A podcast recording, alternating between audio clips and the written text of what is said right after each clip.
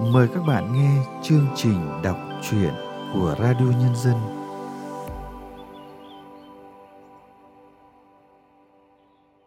Các bạn thân mến, trong chương trình đọc truyện hôm nay, chúng tôi mời các bạn nghe truyện ngắn Dưới cơn mưa điệp vàng của nhà văn Nguyễn Thị Kim Hòa.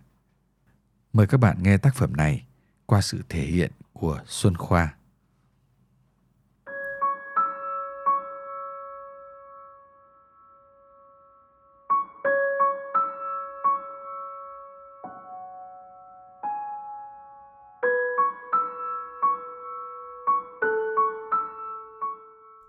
Cái cassette bị rớt sáng nay, băng quay lại kẹt. Gỡ cuộn băng nhạc quấn cứng ngắc ra khỏi trục máy. Ông buộc phải cắt bỏ cả đoạn băng dài hơn mắt tay. Không biết mất khúc nào của bà. Ngày xưa nàng vẫn yêu màu tím hay ngày xưa ai lá ngọc cành vàng. Ông lẩm bẩm lúc ngồi dán băng keo cho đoạn nhạc bị đứt, tủm tỉm cười mấy cha nhạc sĩ sao giống y chang mình với bà ấy bây giờ. Mở miệng toàn nhắc ngày xưa.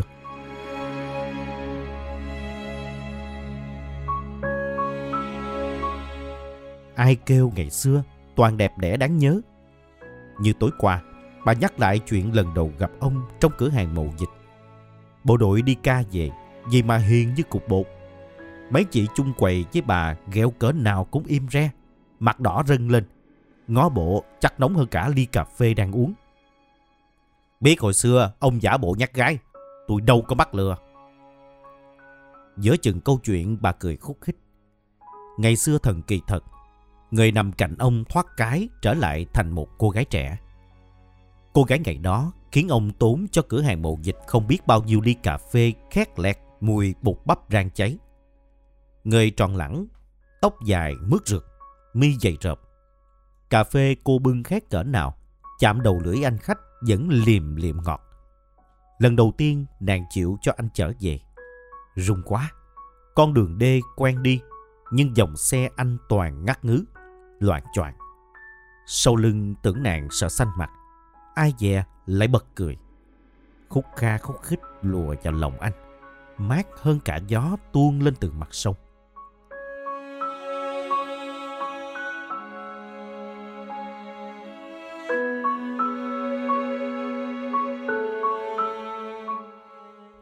Bởi Đương không à Đem bản bạc khờ khờ đi dụ khỉ tôi Để tôi bị bà trưởng cửa hàng à, hành lên bờ xuống ruộng.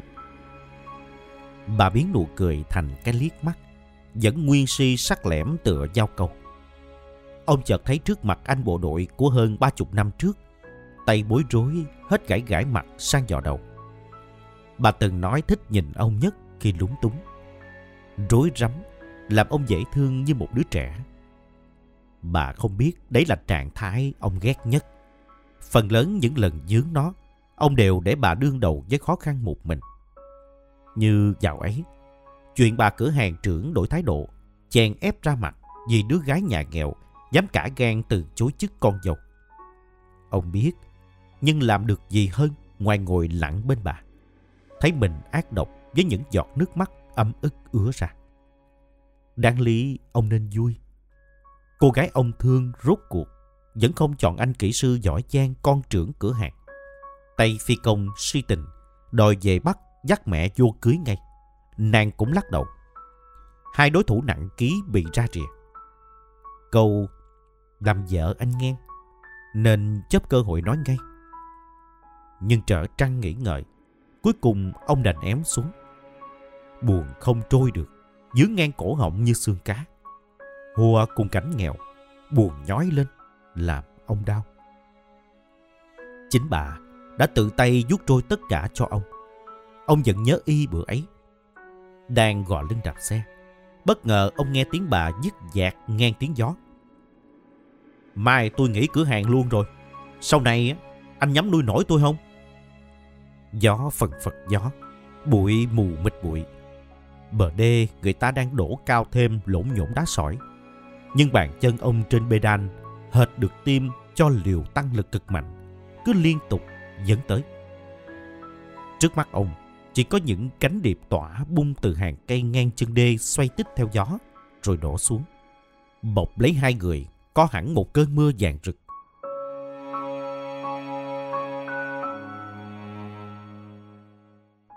Ngày ông cưới bà, đám rước dâu cũng đi dưới mưa hoa điệp. Cô dâu thẹn thùng đi bên ông, áo dài cưới rộng thình, tố cáo đồ đi mượn. Bàn tay đeo găng trắng nép trong lòng tay ông, giấu mấy lỗ ren thủng.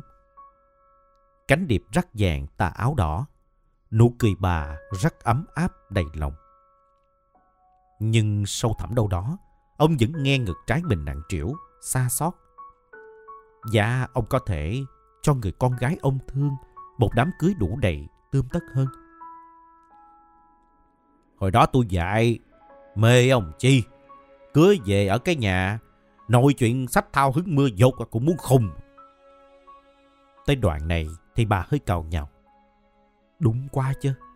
Mái nhà đó giờ nhớ lại chính ông còn thấy thảm não. Tổ ấm đầu tiên của hai vợ chồng ông đấy. Tiền xuất ngủ, cộng dành dụm chỉ đủ mua được miếng đất rẫy. Ông không còn cách nào khác, đành trưng dụng luôn căn chòi cũ của chủ đất trước. Chòi lập lá buông, cô dâu mới về ngay mùa mất. Đêm, nào là mục, nào nước mưa dột, rượt cặp đôi mới cưới chạy đúng một vòng nhà. Khỏi ngủ.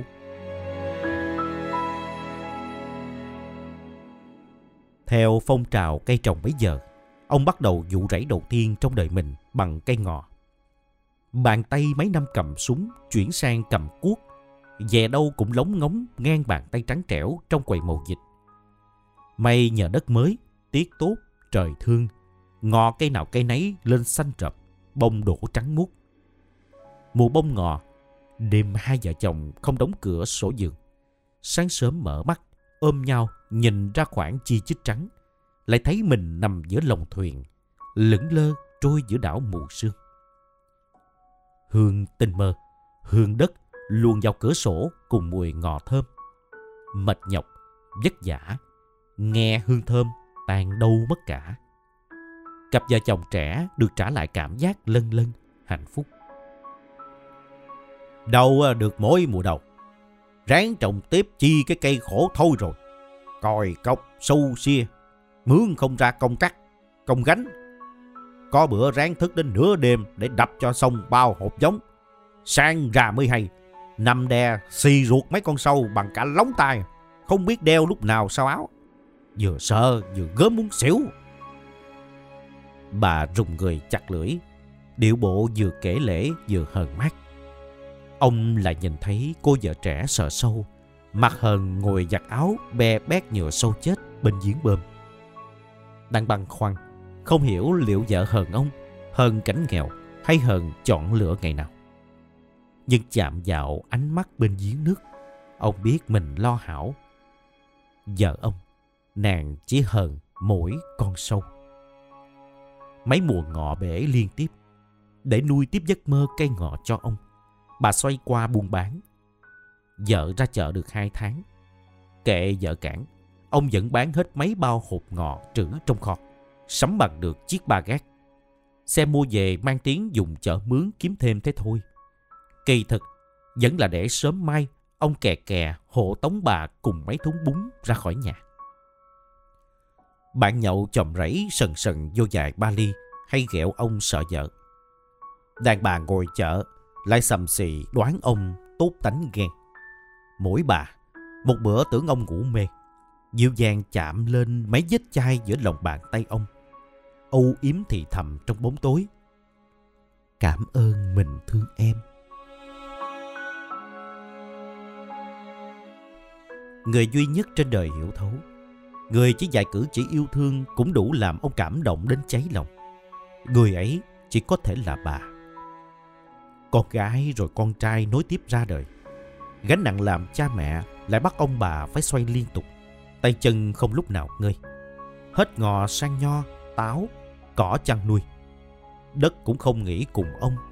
Rồng rã quay đủ đời cây trồng. Lúc rã trời mệt mỏi nhất. Đất nhìn lên đỏ mọng màu nho chín.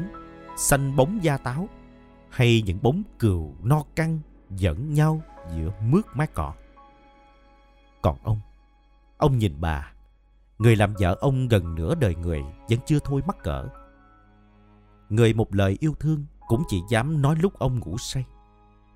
Biết tánh bà, nửa đêm tỉnh giấc dẫu thấy vợ đang vuốt tóc mình, ông vẫn giả đò ngáy gian nhà. Ông thích nhất được những ngón tay vợ luồn vào trong tóc, mân mê, vỗ về. Lời ru từ ngón tay gợi ông nhớ đến bàn tay mẹ. Rất nhanh, ông lại thiếp đi. Say sưa, sung sướng như cậu bé con. Chiều qua, ông cũng vừa lén vuốt tóc vợ. Đó là dưới buổi gội đầu. Chắc nước cộng thêm gió sau hè mát quá, nên bà thiêu thiêu ngủ. Cố dòng tấm khăn lao qua đầu bà thật êm. Ông ráng không làm người đang ngủ giật mình. Trên tay ông, giấc ngủ của cái đầu trọc không một sợi tóc, dần rất thảnh thơi, xinh đẹp. Tay nặng trĩu, chân dần tê cứng, lưng ê ẩm. Ông vẫn không dám đổi tư thế ngồi. Đỡ đầu vợ trong lòng, ông nhìn mãi khoảng trống, đã từng có một mái tóc. Suối tóc ấy đen nhất, mỗi khi gội đầu xong, bà đều xõa ra. Hễ đi ngang, mắt mũi ruột gan ông đều bị dướng hết vào vạt đen mướt rượt. Ba bữa trước, bà đã bắt ông cạo đầu cho bà. Tóc còn mấy cộng đâu, đã vậy còn rụng miết. Mắt công ngó tôi lại đau lòng. Ông biết bà không nói thật, là bà sợ ông phải thêm khâu giúp bà gội đầu. Từ lúc không ngồi dậy được nữa, ăn cơm hay tắm rửa, ông đều phải nhắc bà. Hạn chế hết mức các nhu cầu. Nếu không cần phải thay tả, chắc bà cũng không bao giờ tự gọi ông. Bà này la, chồng mình còn ai nhờ. Người đâu cứ thích khổ. Lúc bà ráng với tay bật nhạc, bị cái cassette rớt xém trúng mặt. Ông giận quá hét rầm lên.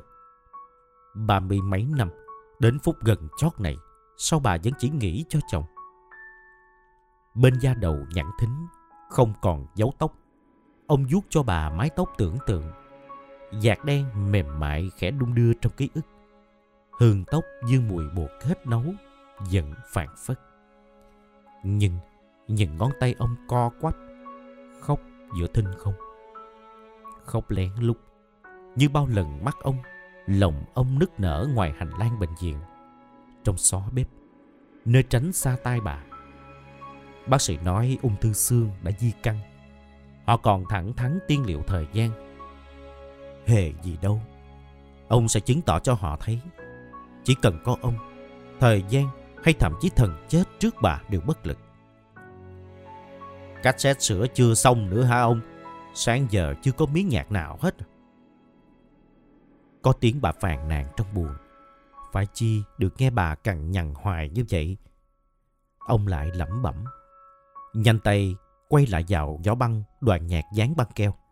Ông gắn thẳng nó vào trục cassette bấm nút. Ngày xưa, ai lá ngọc cành vàng. Nguyên vẹn cất lên, vui vẻ báo tin chưa bị ông cắt trúng. Nhẹ nhõm, đi theo ngày xưa, ông vào bên giường, khẽ nắm lên bàn tay xanh rớt. Gì đó, ông này.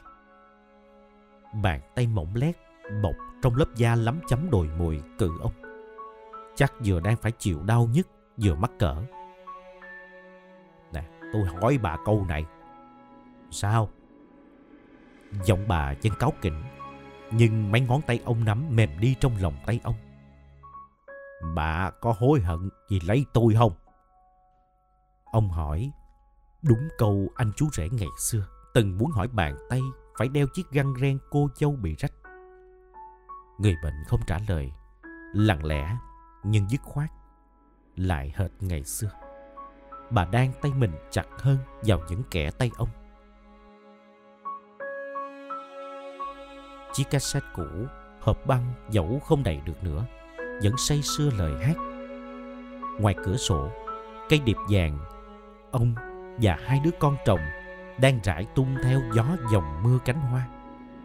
Chiều nay cuối tuần, thế nào tụi nó và đám cháu cũng vậy.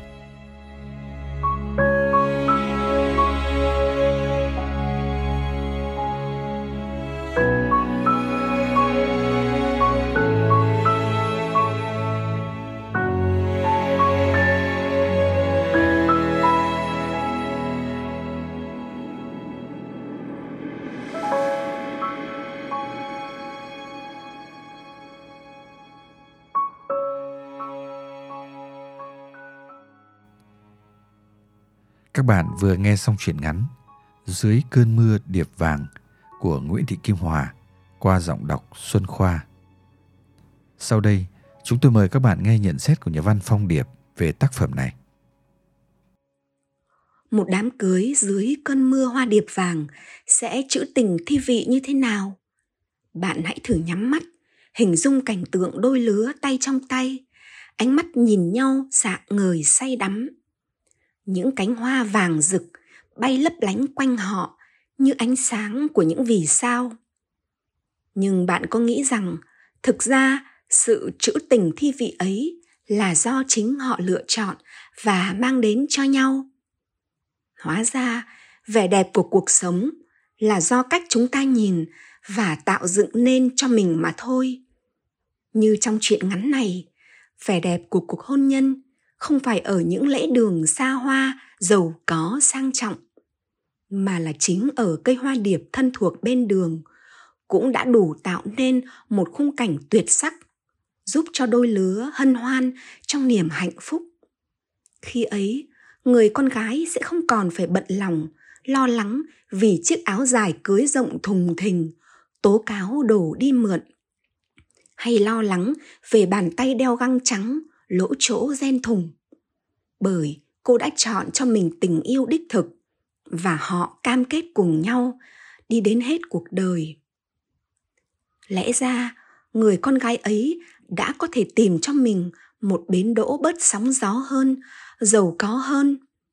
Như vậy, cô sẽ có một đám cưới tươm tất đủ đầy để bước vào một cuộc hôn nhân bớt nhọc nhằn hơn với chuyện mưu sinh cô sẽ không phải chịu cảnh ở trong căn tròi cũ lợp lá buông. Không che chắn được những ngày mùa bấc về, hay ngăn được nước rột mỗi khi mưa đến. Nhưng điều quan trọng hơn là họ có nhau, cùng nhau. Những thử thách khó khăn sẽ chẳng thể nào đốn gục được quyết tâm của hai người yêu nhau. Và họ đã được hưởng những trái ngọt từ chính công gieo trồng của mình. Để những mùa bông ngò, họ được trôi trên bồng bềnh hương hoa trắng tinh khôi, như thể ở chốn thiên đường. Nếu hai trái tim không cùng chung nhịp đập, hai cặp mắt không cùng nhìn một hướng, sẽ chẳng thể nào có được những giờ phút thăng hoa tuyệt vời đến như vậy. Sau những chuỗi ngày vất vả nhọc nhằn sau những lúc dã rời mệt mỏi nhất, sấp mặt vào đất. Giờ nhìn lên, bắt gặp màu đỏ mọng của nho chín, xanh bóng da táo, hay những bóng cừu no căng giỡn nhau giữa mướt mát cỏ xanh. Họ lại được nạp thêm năng lượng để đi tiếp. Hạnh phúc chỉ giản dị như vậy thôi, chỉ cần có nhau, họ đã có tất cả. Khi đó thời gian hay thậm chí thần chết cũng sẽ đều bất lực. Chương trình đọc truyện của radio nhân dân hôm nay xin được tạm dừng tại đây. Hẹn gặp lại các bạn vào chương trình sau. Thân ái, chào tạm biệt các bạn.